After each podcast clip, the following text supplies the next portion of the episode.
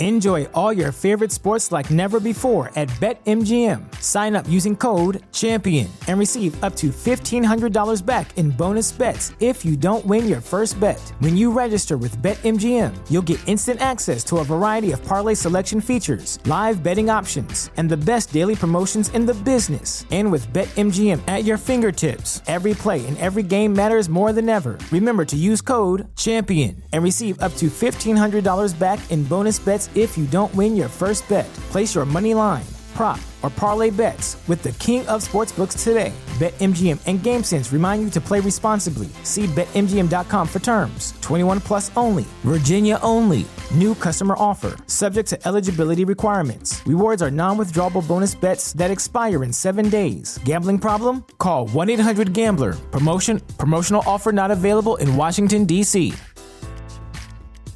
Brain fog, insomnia, moodiness, weight gain. Maybe you think they're just part of getting older, but MIDI Health understands that for women over 40, they can all connect to menopause. It's at the root of dozens of symptoms we experience, not just hot flashes. MIDI clinicians are menopause experts offering safe, effective, FDA approved solutions covered by insurance. 91% of MIDI patients get relief from symptoms within just two months. Book your virtual visit today at joinmidi.com.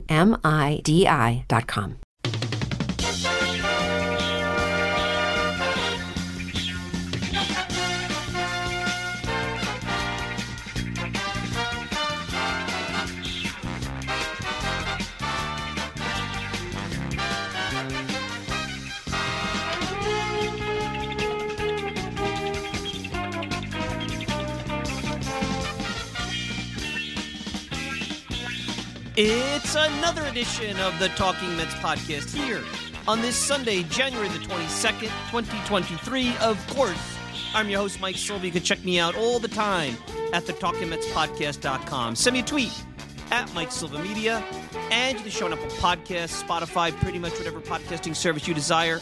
If you want to interact with me, Mike Silva at TalkingMetsPodcast.com. No G, Mike Silva at TalkingMetsPodcast.com. Also, check me out on Instagram, Talking Mets No G for some thoughts, somewhat daily thoughts. And I want to welcome in the good folks from the Fansided Podcasting Network, as well as our friends from risingapple.com. Welcome to another edition of the Talking Mets podcast. And we are going to suspend our talk about fourth outfielders, about lefty relievers, about the roster, about minor leaguers, about spring training, about AAV, about contracts uh, we're not going to mention the name Correa. We did. That's just so that you don't mention the name Correa. We're done with the name Correa.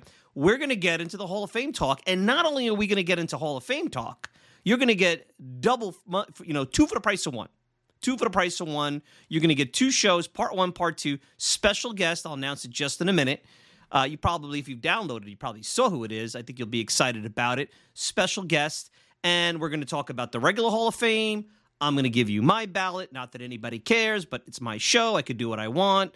I'm going to go through as of mid afternoon Sunday, the 22nd.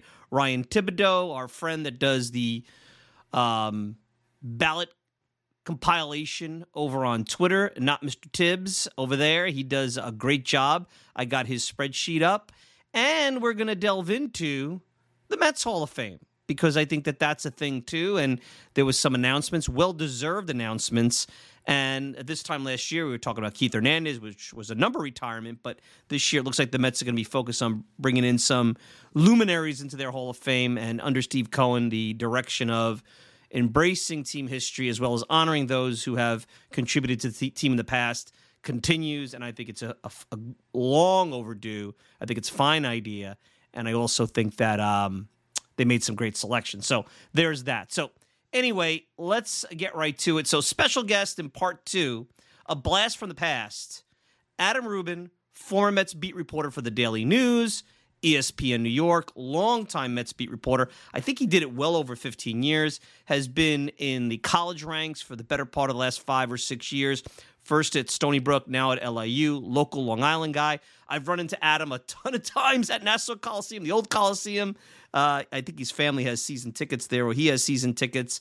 But I had a chance to catch up with Adam earlier this week, and we chatted about Carlos Beltran. We chatted about Billy Wagner because this Hall of Fame ballot has a ton of Met flavor to it, and great debate about the former Mets. There's debate about quite a few players on this ballot. So, who better to talk about those guys than someone who actually covered them, was in the clubhouse, and still has a BBWAA vote? So, we'll see what Adam had to say, how he voted, if he wants to share it.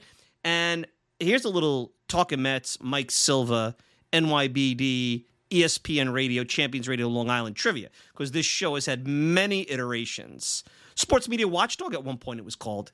It's like the sign has changed over the years, but until it became Talking Mets and the home of Talking Mets, um, there's still a connection. It's like, you know, history is, you know, we were once the Montreal Expos, now we're the Washington Nationals, right? Is that the way it works? But a little history for those who care, and I've probably mentioned this. So if I mentioned it before and you're a longtime listener, I'm you know parroting myself. I'm sorry, but you know there could be new listeners in the show, and it could be the first time you're hearing it. But Adam Rubin was the first guest at the first ever. It was the old New York Baseball Talk, 12:40 a.m. WGBB, April of 2007, sponsored by a now defunct website, Free the Fan. That was my Noah's Arcade. So if you think about Wayne's World I needed a sponsor. I needed a sponsor because, you know, WGBB wasn't going to just let me in for free. They weren't just going to hire me. They're like, hey, here's the time, you know, and I had to pay for the time and get this thing all started. And um, I was able to get a sponsor, Free the Fan, who paid for it pretty much through August and uh, was a great supporter of the show. And Adam Rubin was my first guest right after opening day 2007 as we talked Mets. And that was more of a New York baseball show, and it was for, oh, well, the first. Uh, you know, five or six years of its existence. It was both Mets and Yankees. It was a New York baseball show. We covered the minor leagues, independent baseball. We did everything. And, uh, you know, we're not going to get into where that went and why that went and what happened, but that's a little bit of history. Adam Rubin was the first ever guest on a Mike Silva related show, so whatever it's worth. But let's get into what you're here to talk about. So we're going to start off talking about the regular Hall of Fame. I'm going to dive into the Mets Hall of Fame. Then we're going to go to part two Adam Rubin is going to come in and going to give his two cents in part two. That'll be a separate download, and then we'll wrap up and I'll uh, talk about that. So anyway, here we go. So uh, here we are, uh, and and I always go and I start with this. So again, for those who have heard this shtick and have been listening for a long time, you know I don't like to repeat myself and bore you, but I think it's important when I give my opinion and talk about the Baseball Hall of Fame that I really give you how I see the criteria. Now, I don't have a vote, and nor am I interested in being part of an IBWAA, an internet pseudo, uh, you know, vote. Uh, I'm not pining to be in the BBWAA as an independent media member. I know that sometimes people get this idea that that's what I'm trying to do. So when I say I give out my ballot and my vote, I'm sharing what I believe should be a Hall of Famer. Has no impact. I have zero ability to uh, impact the process nor am I trying to say I should have a vote. I'm not saying that.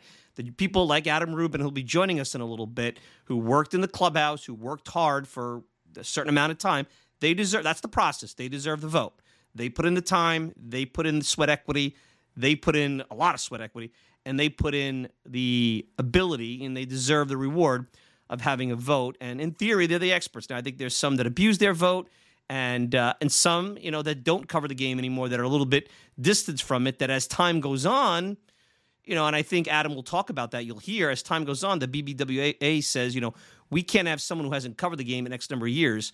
Now adam is still relevant because the players on the ballot he covered but you know as time goes on he doesn't cover players. And you know they want to i guess a little bit of a a, a little bit of fresh blood and, and a rotation. So that's good to see. So anyway here's how and it's it's not a brew that's the old alphabet soup, we'll call it. You know, I'm not taking all these numbers, throwing them into a brew, and coming out with like, you know, uh, you know, the Jaws or Baseball Prospectus or Baseball Reference, like all those Hall of Fame metrics, and we'll cite some of them. That's for them to do the brew. There's no alphabet soup here.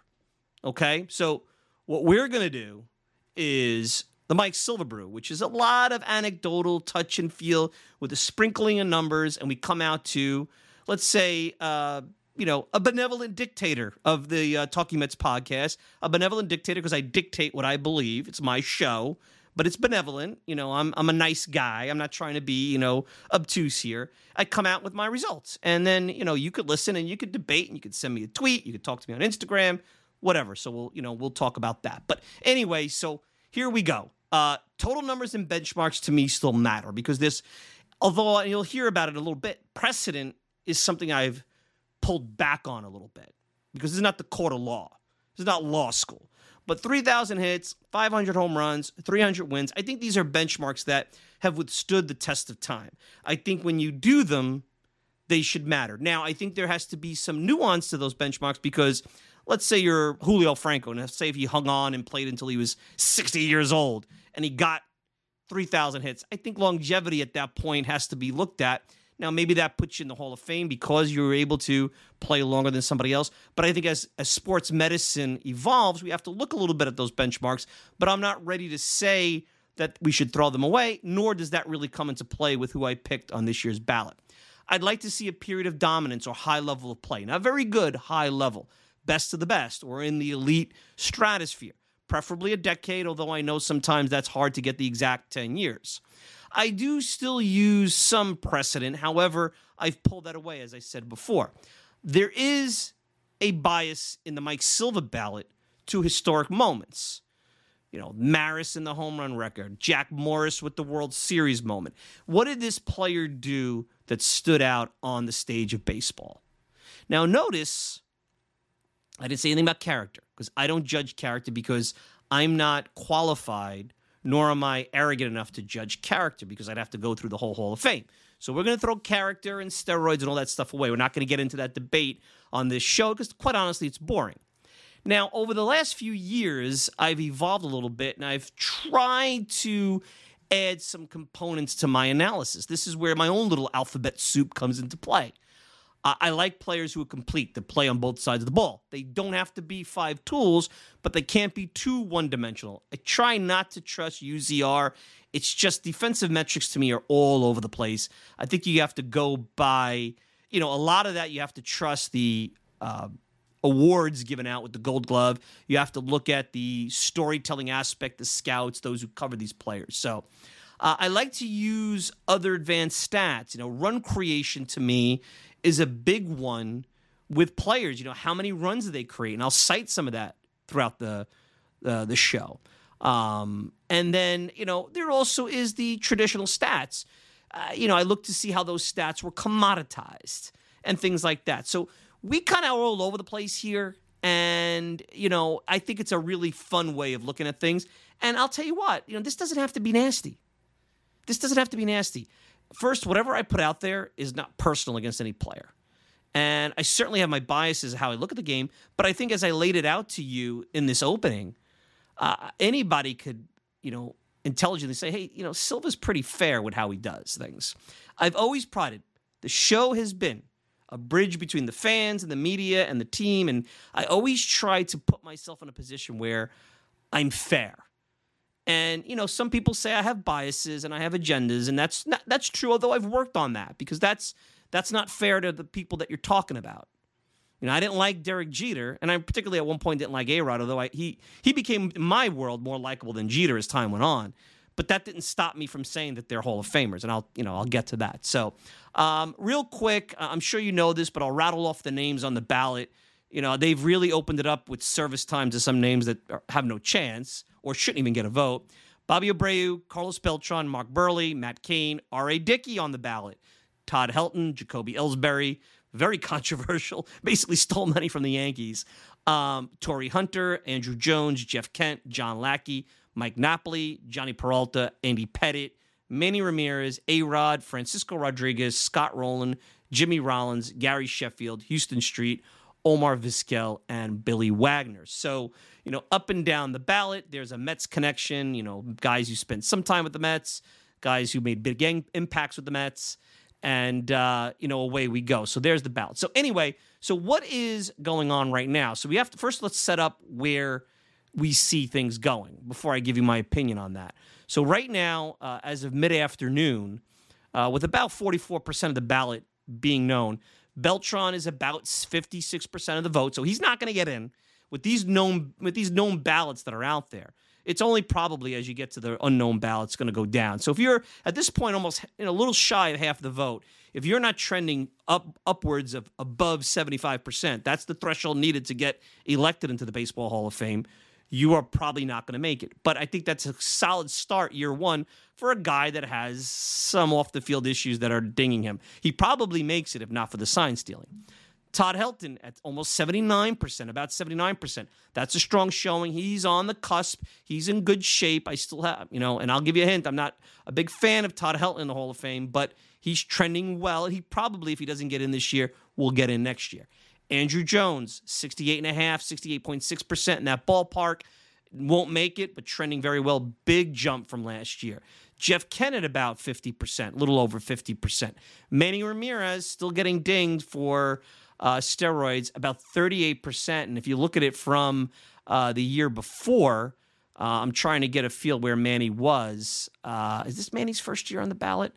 I can't really remember here. So, um, yeah, I think it's Manny's first year. No, uh, he's actually up 10%. Uh, right now, you got 28 last year. I'm sorry about that. Trying to get a lot of windows up here on my screen as I do the show. Um, also, let's bring it up. Let's go back to the uh, the the list. A Rod about 41 percent. Uh, Scott Rolen at 79% in good shape to be elected. Gary Sheffield, 63%.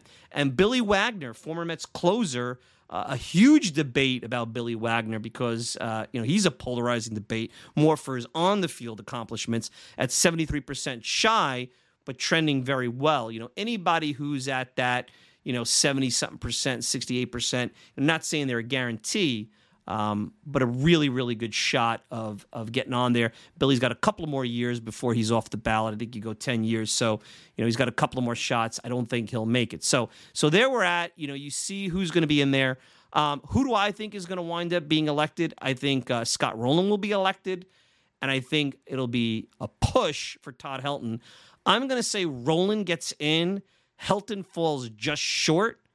So we'll have Scott Rolen. You know, Fred McGriff was already already elected by the Veterans Committee. Um, so a couple of '90s, uh, you know, guys from the corner, third baseman, first baseman, and uh, you know, it'll be a decent representation there of uh, you know the South and the Midwest. You know, Fred McGriff and the Braves, and you know Scott Rolen, a big uh, you know a, a, big part, not only. Um, not only in Philadelphia, but I think you know his his time in St. Louis as well. So you get uh, you know, quite a cross section of, of fan bases there with the Hall of Fame. Okay.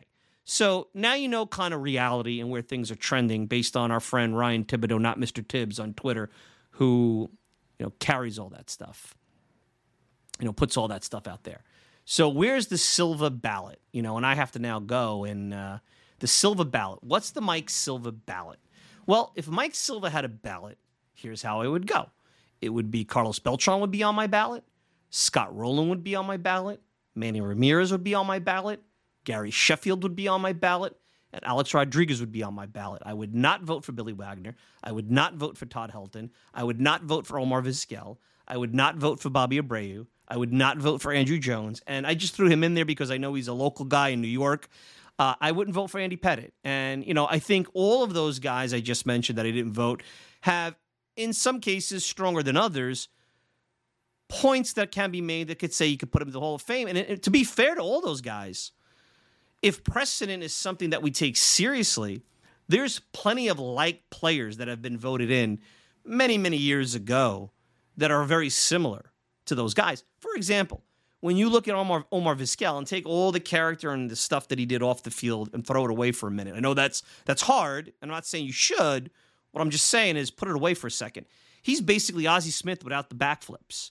But Ozzie Smith played for a primetime team in the 80s. He may have redefined the position with how he played with Flair. He had big postseason moments. He played for a championship team. You know, so did, you know, the Vizquel. No, the Indians didn't win. Vizquel didn't play for a championship team. But you get my point. There's a little bit of nuance that goes into this that that's where the stat guys are wrong. And that's where I support some of the BBWAA members who are a little bit more old school, which say you need to have the eye test, you need to have that nuance. That's why my version, which I believe, bias of course, is the most fair, brings both those worlds together. What better place to be here than talking about the Hall of Fame on the Talking Mets podcast? Okay, so I gave you those things. And, you know, the question now is, Mike, why? And I'll be honest with you. Um, let's start with Beltran. I think Carlos Beltran is an underrated player. I think he was underappreciated when he was in New York. I think the pro- point that the reason he was underappreciated was because of the strikeout against Adam Wainwright in 2006. I think because, and you'll hear Adam Rubin talk a little bit more about this in part two, because of his personality, which was very nondescript. He wasn't an emotional player. He was a serious player that took his job seriously and played it at a high level, but didn't have the emotion. He wasn't fiery like a Paul Duca. Um, you know, he didn't have the flair like a Jose Reyes. He wasn't smiling and uh, a guy that enjoyed and took, you know, and and and and embraced the cameras like a David Wright on those teams. And then, of course, as he went and he became a, a huge mentor to a lot of players, especially Latin American players. And he, I believe, he's one of the pioneers of the translator on the uh, the staff. You know, as a guy that learned the English language but struggled a lot with communication as he came up through the ranks from Puerto Rico uh, early in his career, he was a pioneer in that. And he was looked at as a mentor to those ball clubs and in the, that on that 2017 Astros team. Now, yeah, I get it, the sign stealing, and Beltran was always a guy that was good at figuring out tipping pitches. I mean, Delgado too. I mean, they had that. If you remember, Delgado used to have the notebook. I think even Sean Green, from what I understand, was in on that. Nothing illegal about that. You know, you pick up a, a pitcher tip, uh, tipping pitches. Well, guess what? You know that that's fair game. Now, what they did in Houston, I always argue the league should have known with technology. If I could go and look at things live and see things and look at signs and do it from my couch on an iPad, why can't somebody in the locker room do it? Well, you know, I guess maybe, you know, I'm a little bit smarter than the average bear, and maybe those running Major League Baseball weren't. Anyway, be that as it may, when you look at Carlos Beltran and you go to baseball reference, and they make it really easy now. Like you could you could click on this Hall of Fame ranking, and everybody except for one player, the top, according to the baseball reference, and and I'll give you, they kind of take war, different types of wins above replacement. They put the Jaws, which is the Jay Jaffe brew. They have all these different, you know, metrics. They have their their their their war player, top five, top ten, you know, all these shares. They they have this. They take a lot into their own formula. Let's say, and I'm not going to hear. I'm not here to describe it. I'm telling you, I think Baseball Reference is a pretty reputable site. That if they say these guys are ranked one to ten, they're pretty close. They may be trying to rig the formula to things that they value but it's not like they're valuing bunt singles. So let's put it that way. But anyway, when you look at the top 10 outfielders, let's say top nine, because that's where Beltran falls, number nine. Willie Mays is one, Ty Cobb is two, Tris Speaker is three, Mickey Mantle is four, Mike Trout is a Hall of Famer today if he never swings a bat is five, Ken Griffey Jr. is six, Joe D is seventh, Duke Snider is eighth, Carlos Bel- Beltran is ninth. Now there are those beneath Carlos Beltran who played center field and I don't know the percent of games in center field they're they're using here, but you know Andre Dawson is there, uh, well beneath him. Richie Ashburn is there. Um, you know, you want to go further down, Kirby Puckett. Uh, you know, and then there's some guys who are way back there. I'm not even going to mention at that point. Uh, you know, if you want to say he's a shade below the war of the 19 Hall of Famers of this position, he is. He's about one win share below where the average of all the Hall of Famers are are at right now, including uh, you know guys that you know had down down parts of their careers, like Griffey Jr. when he went to Cincinnati, it dropped off a little bit. Still a great player. Uh, that's a nitpick. You know, he lost. You know, he had a serious knee injury, and I'll tell you what, if he didn't have that knee issue, which cropped up earlier in his Mets tenure, I think Beltran has even better numbers, especially in the stolen base front. That was the part where he really didn't excel. And he had to move to a corner later in his career. But look, this was a gold glove center fielder. He was an MVP uh, candidate with the 06 Mets. The 06 Mets don't sniff the playoffs without him. Uh, I understand the whole strikeout thing and all that stuff, but Carlos Beltran to me is a Hall of Famer. And you know, Andruw Jones is just behind him, and Kenny Lofton, who was on the ballot, is no longer on the ballot, uh, is just behind him. I didn't think those guys were Hall of Famers. I think when you look in context, he had the period of dominance. He had the most run creation from the position for a 10 year period from 99 to 2009. He had the best run creator at that position was Carlos Beltran for a 10 year period. That's a period of dominance. And then when you look at the gold gloves, and I watched him play center field, he was awesome. Tall Hill, Houston, can you remember that catch? Right. Um, what more can I say about Beltran? I don't care about the sign stealing. It's a shame that you know he, we didn't get a chance to see him as a manager. In the end, I think it worked out better for the Mets because Buck is the perfect manager for the Mets. But I think Carlos Beltran will eventually get a chance somewhere, either as a coach or as a manager. It won't be with the Mets, but you know that remains to be seen as time goes on. So there's number one. Now you want to go and look at third base. You know that's an underrepresented position, and I've talked about Scott Rolen for a long time, and it's pretty easy, you know, with Scott Rolen. Um, let's get Scott Rolen up over here because I do a lot of things. You know, he just got so many things flying around here. Uh, you know, eight gold, gold gloves. You know, he's about seventh all time in third baseman in WAR and just straight WAR. I think he's a guy that's not flashy but sneaky good. Probably got hurt a little bit playing with the Phillies when they were bad, and then played in smaller markets like St. Louis and Cincinnati. Uh, got comparable numbers to Brooks Robinson and Ron Santo. And, uh, you know, the media part, probably because of the era he played in with the Yankees and the Red Sox. If he had played for one of those teams, I think he's in already. I don't think there's a doubt about it. Um, you know, so Scott Rolen to me is a Hall of Famer, and when you really bring him up on that same uh, ranking, let me see if I could bring that up, third base. I mean, Scott Rolen right there is uh, in the top ten when they do the the combined WAR. You know, but just a shade below Ron Santo and Brooks Robinson. I mean, he's not Chipper, he's not George Brett, and next year when Adrian Beltre is up for election, he might be better than Chipper Jones. He might be better than Brett. That's a debate. But you may have another third baseman going to Hall of Fame. He may be a first ballot Hall of Famer. We'll see how they view him. So, anyway, you know that's where I see uh, uh, Scott Rolen. I don't think he felt like a Hall of Famer while he we were watching him, but he was sneaky good. Now let's continue to look at this. Manny Ramirez, probably not probably. You could debate maybe Frank Thomas the best right-handed hitter of our generation over 15 years, 92 to 2007. Hit over 330 against left-handed pitchers for his career, top 20 in RBIs all time, over 500 home runs. I mean, this is a guy that's every bit the offensive player Frank Thomas, who's in the Hall of Fame, A Rod, Miguel Cabrera, who will be in the Hall of Fame, elite run creator like Hank Aaron, Hank Greenberg, Willie Mays, um, top 25 all time in run creation. Uh, you know, the steroid thing, I'm not going to get into that. I had a fun little thing I brought up here from 1992 to 2007. All of baseball. The most runs created during that period was Frank Thomas. The next person, Manny Ramirez. After that, that's the guy who's next on the ballot, Gary Sheffield.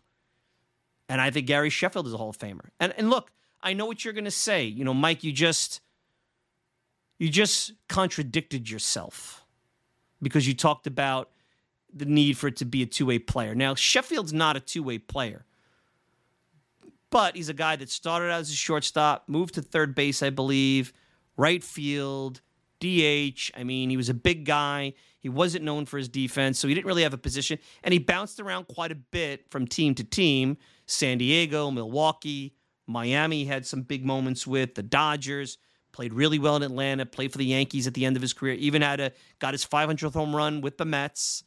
Always seemed to grouse and be unhappy when he was with the team, so he wore out his welcome. He was a guy the Mets tried to get for so long. I think they tried to get him when the Marlins were having their fire sale. They actually tried to get him back when Joe McIlvaine went over to the Mets when they fired Al Harazin and Sheffield got traded from San Diego to Miami. I believe they they tried to get him a few times, and then finally they get him 15 years later when he's at the end of his career. Had a decent season for a Mets team that was injured beyond belief. He was supposed to be a backup, Gary Sheffield, on that team. But um, from 96 to 2005, an OPS plus of 154, 332 homers, 303 batting average, 969 OPS. He walked more typically than he struck out, uh, has the 500 home runs. Uh, you know, it's hard. If you vote for Manny Ramirez and you don't care about steroids, you have to vote for Sheffield. And personally, if you vote for Sheffield and not Manny, I think because he had the the scandal with the cream. Um, he was grouchy with the media. I think that hurts him a little bit. And uh, you know, look, you know, he's a Hall of Famer. There's tremendous numbers. I think he's a guy that we knew offensively was a Hall of Famer, but because of his teams that he jumped around and the fact that he didn't have a position, maybe we dinged him when we watched him. Uh, what's next here? Let's keep going. Uh, I gave you Rolen, I gave you Beltran, I gave you Manny, I gave you Sheffield, A Rod. Not much more to say about A Rod. I don't need to go through the numbers. Um, you know, if you look at that that list of 1992 to 2007, A Rod didn't play five of I think A Rod didn't come up to what 96. So there was a three or four year jump everybody else had on him. A Rod's number four on that list. Uh, you know, he's a guy that in you know, if what I if I do say something about A Rod, he was a 40-40 guy when he came up and played shortstop with elite defense early in his career. Could win a batting title early earlier in his career. Later in his career, he was more of a 50 home run hitter. Moved to third base. Um, you know the controversies and everything. A Rod's a Hall of Famer, and the end of his career was ugly with the steroids and the legal issues with MLB. He's now trying to revive his persona by being in the booth, by doing media. I know he was trying to buy the Mets. He winds up buying an NBA team.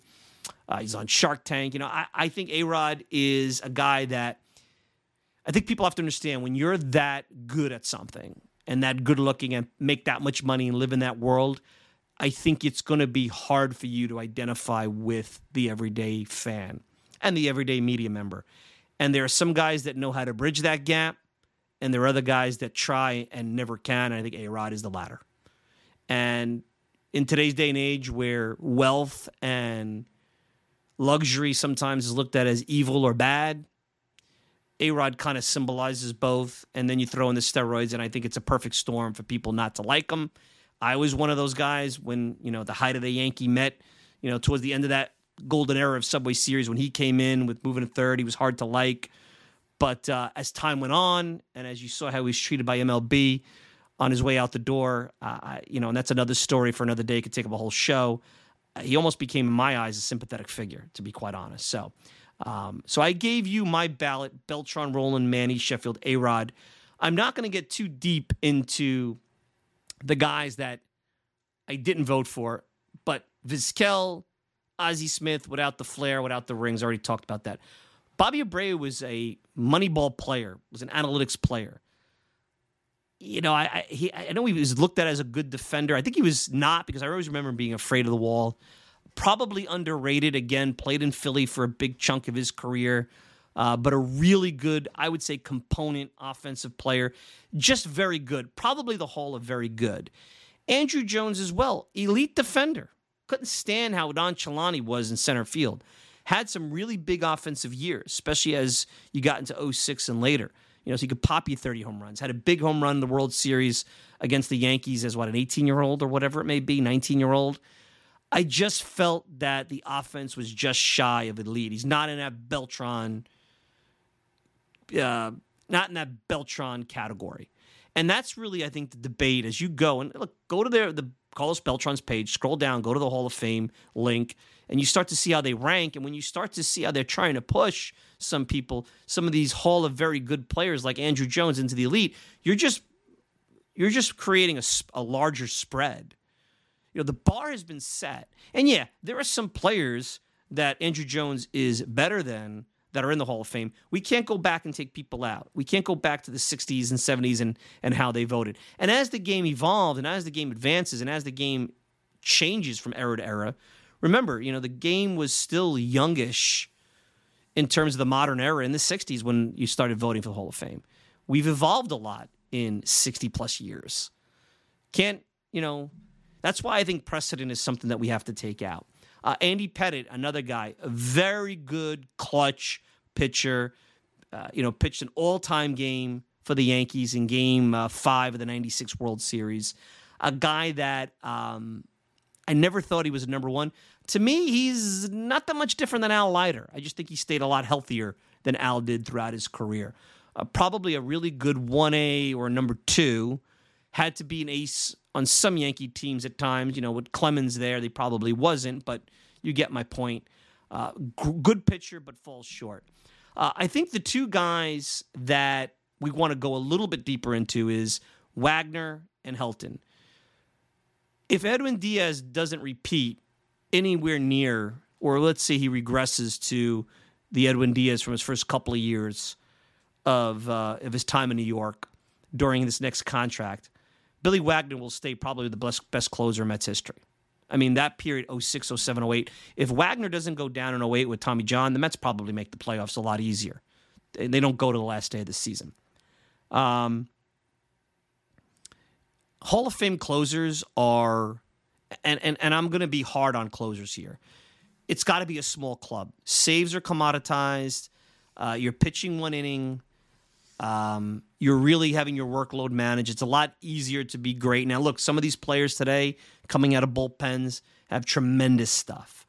But when you start to look at the benchmark, you got to really stay true to the Goose Gossages. They, you know, Hoyt Wilhelm was like the first closer, let's say, and then Goose revolutionized it, and then Eckersley took it to the next level, and then Rivera took it to the next level. I don't believe Trevor Hoffman and Lee Smith are Hall of Famers. I know Billy Wagner's better than them. That goes back to precedent. I mean, you could make the argument that K Rod, who's on this ballot, is in that same bandwidth as Wagner. I think Wagner was really good. I think he had some Hall of Fame seasons. I know he didn't have a ton of postseason experience because of the teams he was on. You can't knock him for that. But when he was in the postseason with Houston, and look, he gave a big home run to So Taguchi with the Mets he did not perform well. He struggled in the 2006 postseason. He was good against the Dodgers. He struggled against the Cardinals. He did. And I remember that. We were holding our breath as Mets fans when Wagner came in in that series. And I'll tell you what, that matters because you weren't doing that with Eckersley, taking away Kirk Gibson. You weren't doing that with Rivera. You probably were doing that with Hoffman. I think the BBWAA has opened up guys like Hoffman and Lee Smith and I think it was a bad move. That was Lee Smith was I think that was that was Veterans Committee, right? Yeah, there was Veterans Committee. I don't agree with that. So you know, to me, that's a mistake. Billy Wagner, not a Hall of Famer. Great numbers, and I love Billy, and I know he's passionate about it. And he probably would tell me to go blank myself if he heard me talk right now.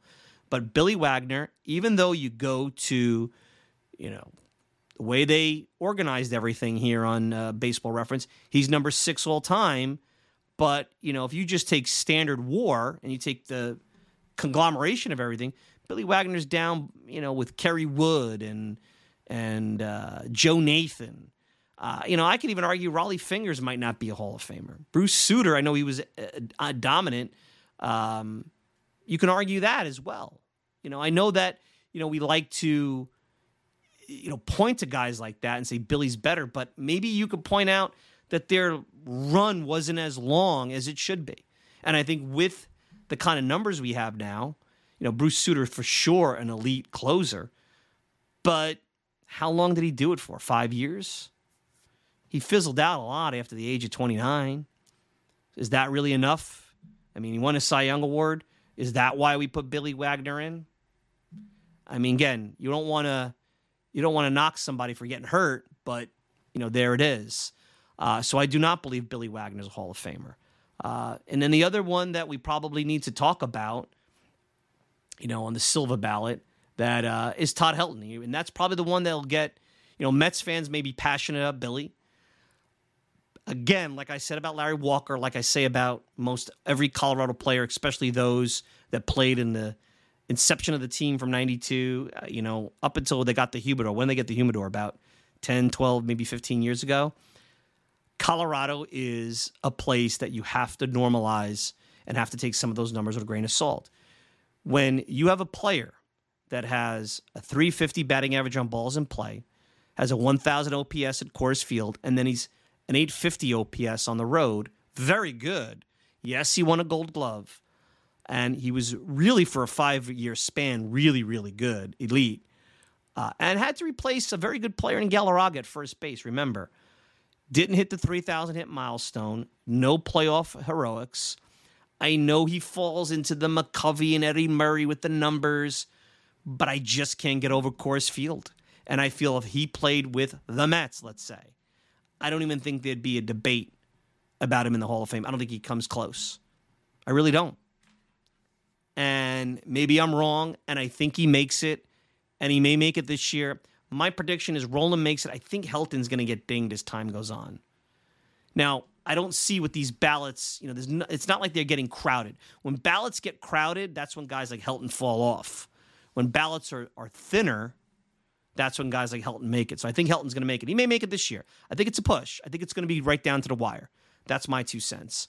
I think Rolen makes it, uh, Helton doesn't. So that's my feeling on this year's Hall of Fame class. Uh, hope that that summarizes it well. We went long, man. I mean, almost 40 minutes I talked to you here without a break. So uh, we're going to take a quick break. When I come back, there's more Hall of Fame talk. The Mets Hall of Fame. I want to give you my thoughts on some of the inductees and some quick memories. I've shared some of them on Instagram. If you're not following me on Instagram, you should. Talk a Mets No G.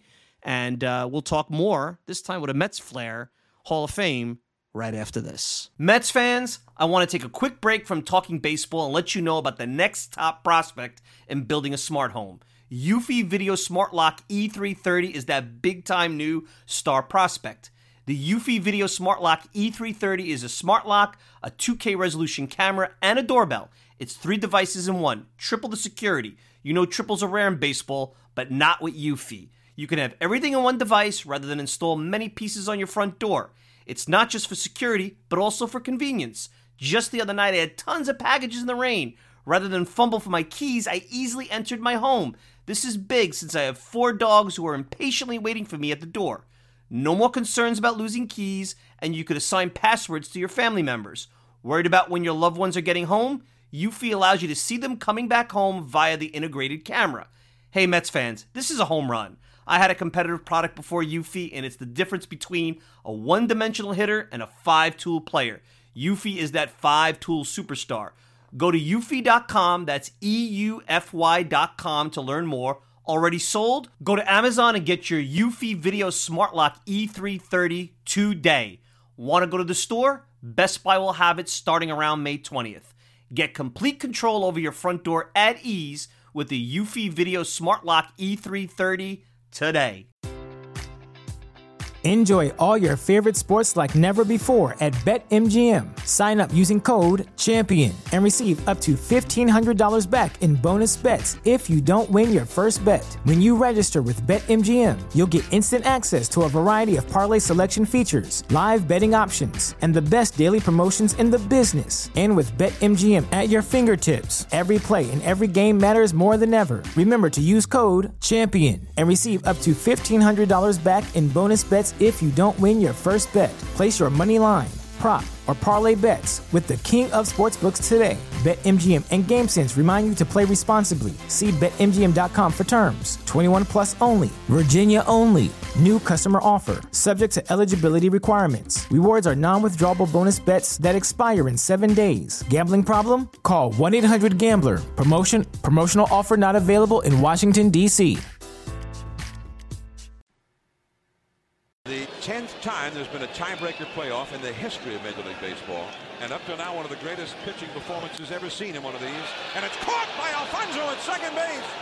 And Al Leiter has completed a two-game, a two-hit shutout, and it has put the Mets into the playoffs for the first time in 11 years.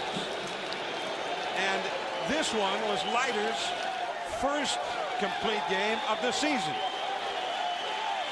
Johnson popped up in the first inning. And he hammers it to right. Back goes Bass at the bullpen wall. It's gone.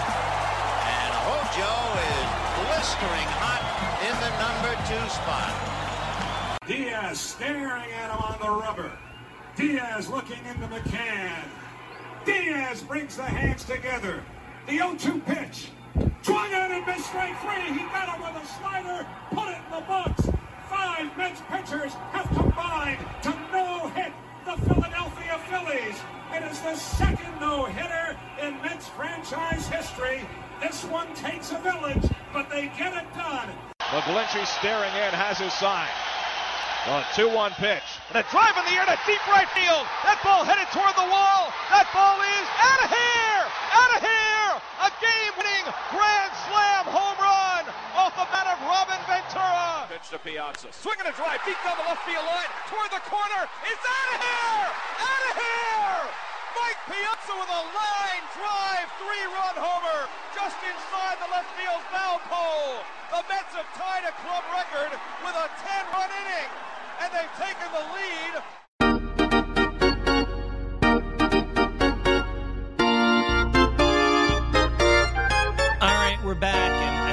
enjoyed the montage of highlights for the Mets Hall of Fame inductees. I, would be remiss, and probably wanted to do its own show, but with it coming right around the actual Baseball Hall of Fame induction, I figured I just meld it into this whole thing because, like, once this Hall of Fame stuff is over, let's face it, we're we're square looking at pitchers and catchers. We're square at looking at the 2023 Mets, and we're gonna put all this stuff in the closet because of the Carlos Correa situation.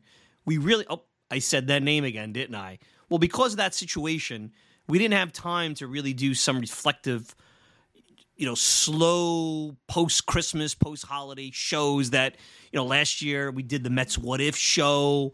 You know, what if this happened with John Struble over at Mets Rewind, which that got tons of good play. You should search that on the Talking Mets podcast, the Mets What If show. That's a, a fun show. So, you know, not having that time because of Correa this is really our chance. And that's why I wanted to do a double potter because I don't want to go through the offseason and forget that this is a show that celebrates Mets history as well. It's not the primary focus. And the primary focus you guys come here is for hard hitting opinions about the current team. But we like to do interviews and we still like to do some of the secondary stuff that, look, I put out the poll. I know what you guys like and I know what you like a little bit less and I know, know what you don't like at all. But I think everything has its place within the scope of this program. So okay, Mets Hall of Fame. There'll be a ceremony this summer at some point. Uh, great class. And I'll start by saying this before I announce the class, which you already know. Well, let me do that. Gary Cohen, Howie Rose, Howard Johnson, Al Leiter. Great, great, great Hall of Fame class. All four have a connection to my personal fandom and also covering the team. So, uh, uh you know, to me, that makes it special. Love Jerry Koosman. Love Jon Matlack. Never saw him play. So uh, different type of experience when you see guys, and even Keith, who I saw play but was very young. I was more entrenched in the players that have now, you know, been elected. More so Leiter than Hojo, but away we go on that. I saw some commentary from fans that criticized the Mets Hall of Fame induction, saying that the team is going out there and putting very good players into their Hall of Fame.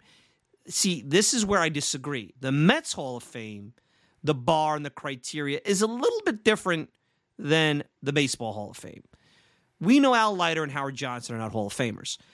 In a team situation, true Hall of Famers or near Hall of Famers are retired numbers. That's why Keith got a retired number. He's also the Mets Hall of Fame, but you get my point. The Mets Hall of Fame is kind of like their Monument Park. So, like the Yankees will put a Paul O'Neill in Monument Park, the Mets have their versions of that. Now there is a threshold and a barometer. You don't want to start to go out and let's say put in, oh, who can I say? You know, Doug Flynn into the Mets Hall of Fame. Nothing against Doug Flynn, great guy. I've had a chance to meet him, but that's not a Hall of Famer. Um, the players that you see that have been inducted and the two broadcasters and I'll start with the players, and I want to start with Hojo because I think Hojo is probably one of the more underrated players out there. Had a chance, I actually met Hojo when he made that little comeback when he played with his son for the Independent League, Rockland Boulders, oh, a little over 10 years ago.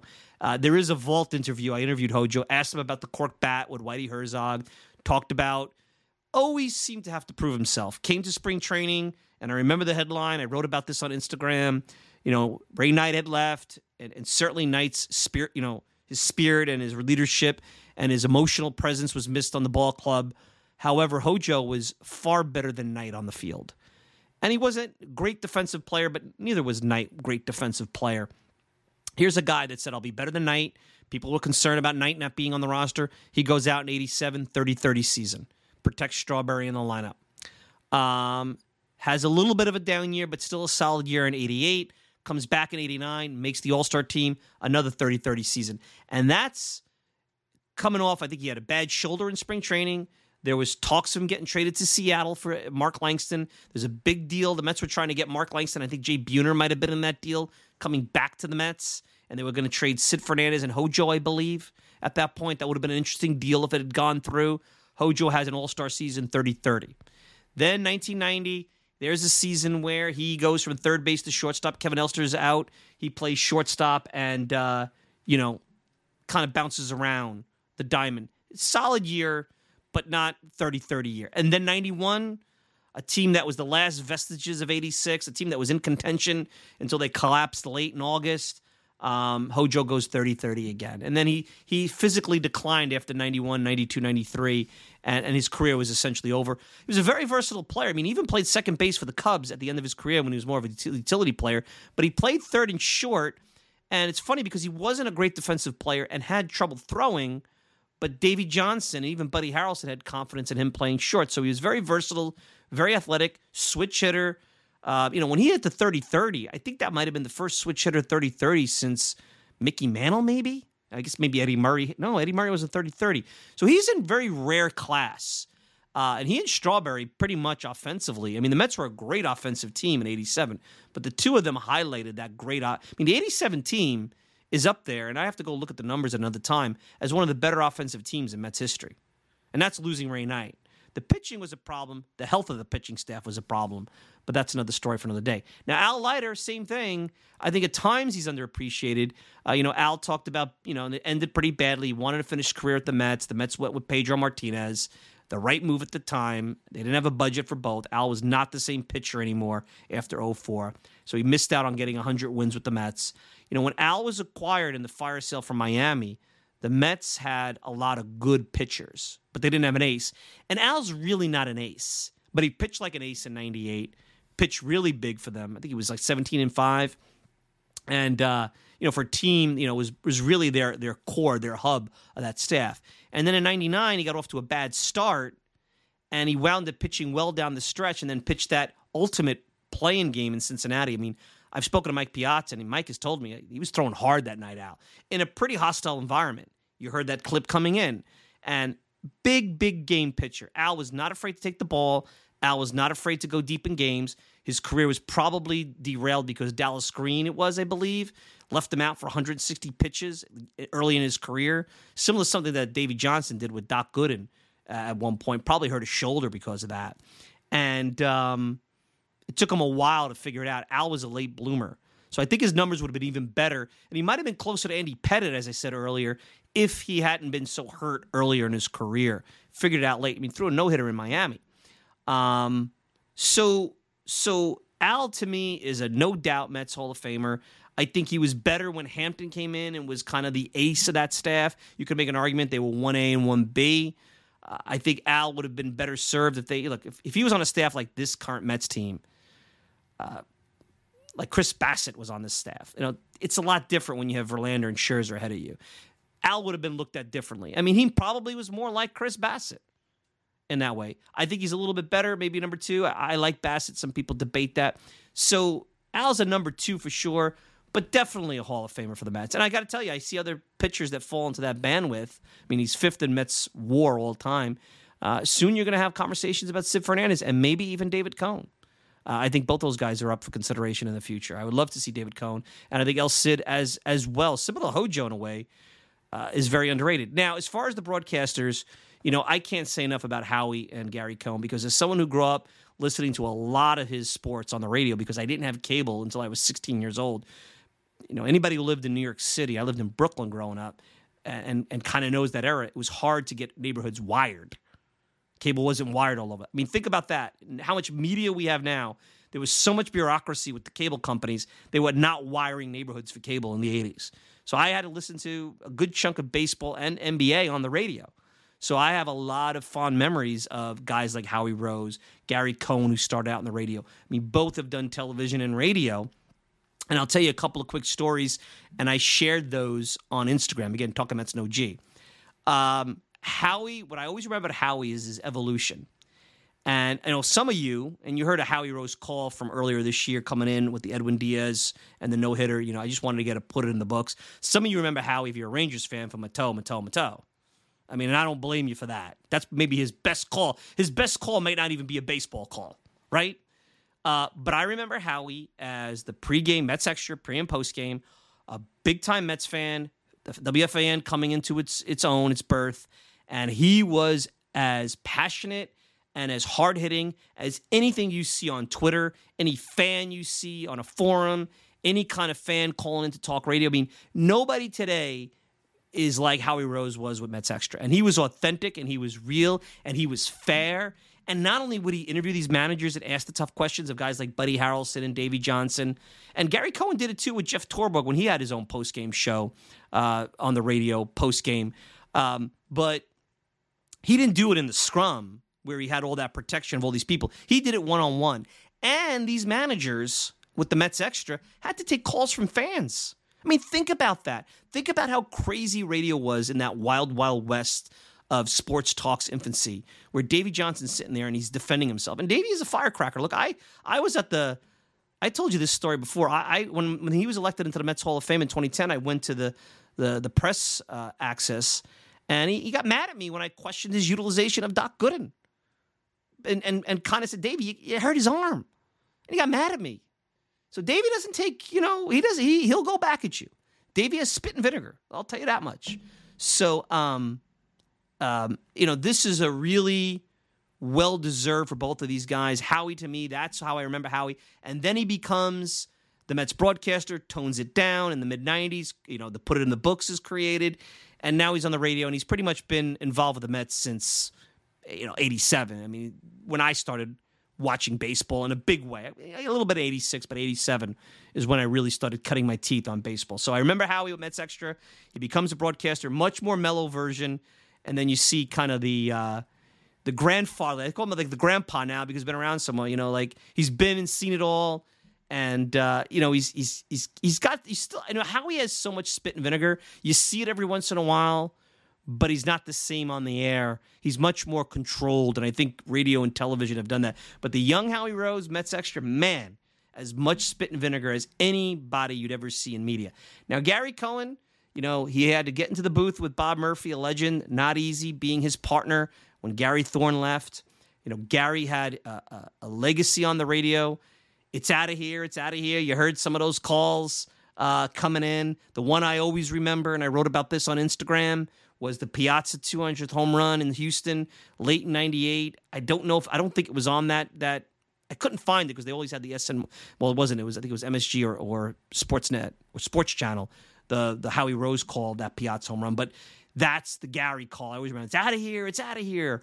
And um, he's so synonymous with so many big Mets moments. And then he makes the transition to television, and he's in this booth with the Mets version of Phil Rizzuto and Keith and Ron Darling. And uh, I mean, it's an all time great booth. And I think it's important to uh, honor Howie and Gary. And here's the one thing, and I'll I'll wrap up with this before we uh, take a break, and we'll get to Adam Rubin in part two the Mets may not be a dynasty on the field, and they have a long way to go to clean up the wins and losses and make themselves more respectable for the kind of uh, historic franchise they are. And they are. I said, A Rod even said it. They are at, have as much cachet in some ways as the Cubs and the Red Sox and the Yankees and the Dodgers, just in a different way. And I think their win totals on the field under Steve Cohen will start to trend towards those teams, maybe not right away, but eventually. But the one thing they've always had in the broadcasting booth is Hall of Fame top notch announcers. And my biggest fear is Howie gets later on in the years and Gary Cohen and you know now they're starting to take vacation time which they never did back in the day. Who's next? Because the bar from Lindsey Nelson, Ralph Kiner, Bob Murphy till today has been so high. Even guys like McCarver, Steve Zabriskie, um, even Fran Healy. I know some people didn't like Fran Healy. You know, really solid announcers throughout the years but you had the real icons, the Gary Cohens, the Bob Murphys, the Howie Roses, the Ralph Kiners, you know, McCarver. It's going to be a hard, high bar. And with the way things are today and how these media conglomerates look at vanilla and what they value, and I won't get into some of the things they value because it'll just get me in trouble. I don't know if we'll have the same experience on either the radio or on air the next 60 years that we had the first. So these are the icons. These are the bar. That's the bar of broadcasting.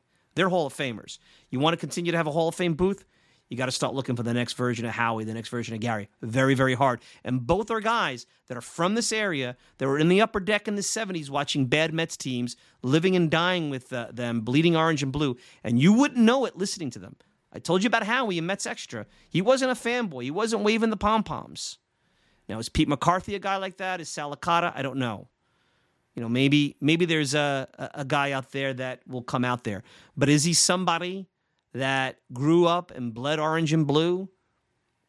Hard to say. Hard to find those kind of guys. Yeah, it's a very that's a needle in a haystack. That's a thimble. And we've been very lucky and very blessed. And I consider myself lucky and blessed that I grew up and I learned and watched from the best and a well deserved Hall of Fame induction to these two guys that sometimes are on the other end introducing Mets Hall of Famers. Now they'll be introduced. And I wonder will Howie be the MC or will they pick somebody else to be the MC? Maybe a Ron Darling. Um, who knows? Maybe they'll pick someone to MC. They deserve to sit there and have the day with their family because they have been a big part of this franchise. Maybe not on the field, but the experience of us and both the media and the fans enjoying covering or watching this ball club now for a long, long time. All right, let's take a quick break. When we come back, part two, download part two. Adam Rubin, former Mets beat reporter, ESPN New York, New York Daily News. He's going to join me. We're going to talk Carlos Beltran, Billy Wagner, and we're going to remember those wild Pedro, Carlos, and Omar Mets I have the book. I actually found it in my closet. It's sitting right here. Pedro, Carlos, and Omar. That was the book that Adam wrote. We'll talk about that and more right after this. Enjoy all your favorite sports like never before at BetMGM. Sign up using code CHAMPION and receive up to $1,500 back in bonus bets if you don't win your first bet. When you register with BetMGM, you'll get instant access to a variety of parlay selection features, live betting options, and the best daily promotions in the business. And with BetMGM at your fingertips, every play and every game matters more than ever. Remember to use code CHAMPION and receive up to $1,500 back in bonus bets if you don't win your first bet. Place your money line, prop, or parlay bets with the king of sportsbooks today. BetMGM and GameSense remind you to play responsibly. See BetMGM.com for terms. 21 plus only, Virginia only. New customer offer, subject to eligibility requirements. Rewards are non withdrawable bonus bets that expire in seven days. Gambling problem? Call 1 800 Gambler. Promotion, promotional offer not available in Washington, D.C.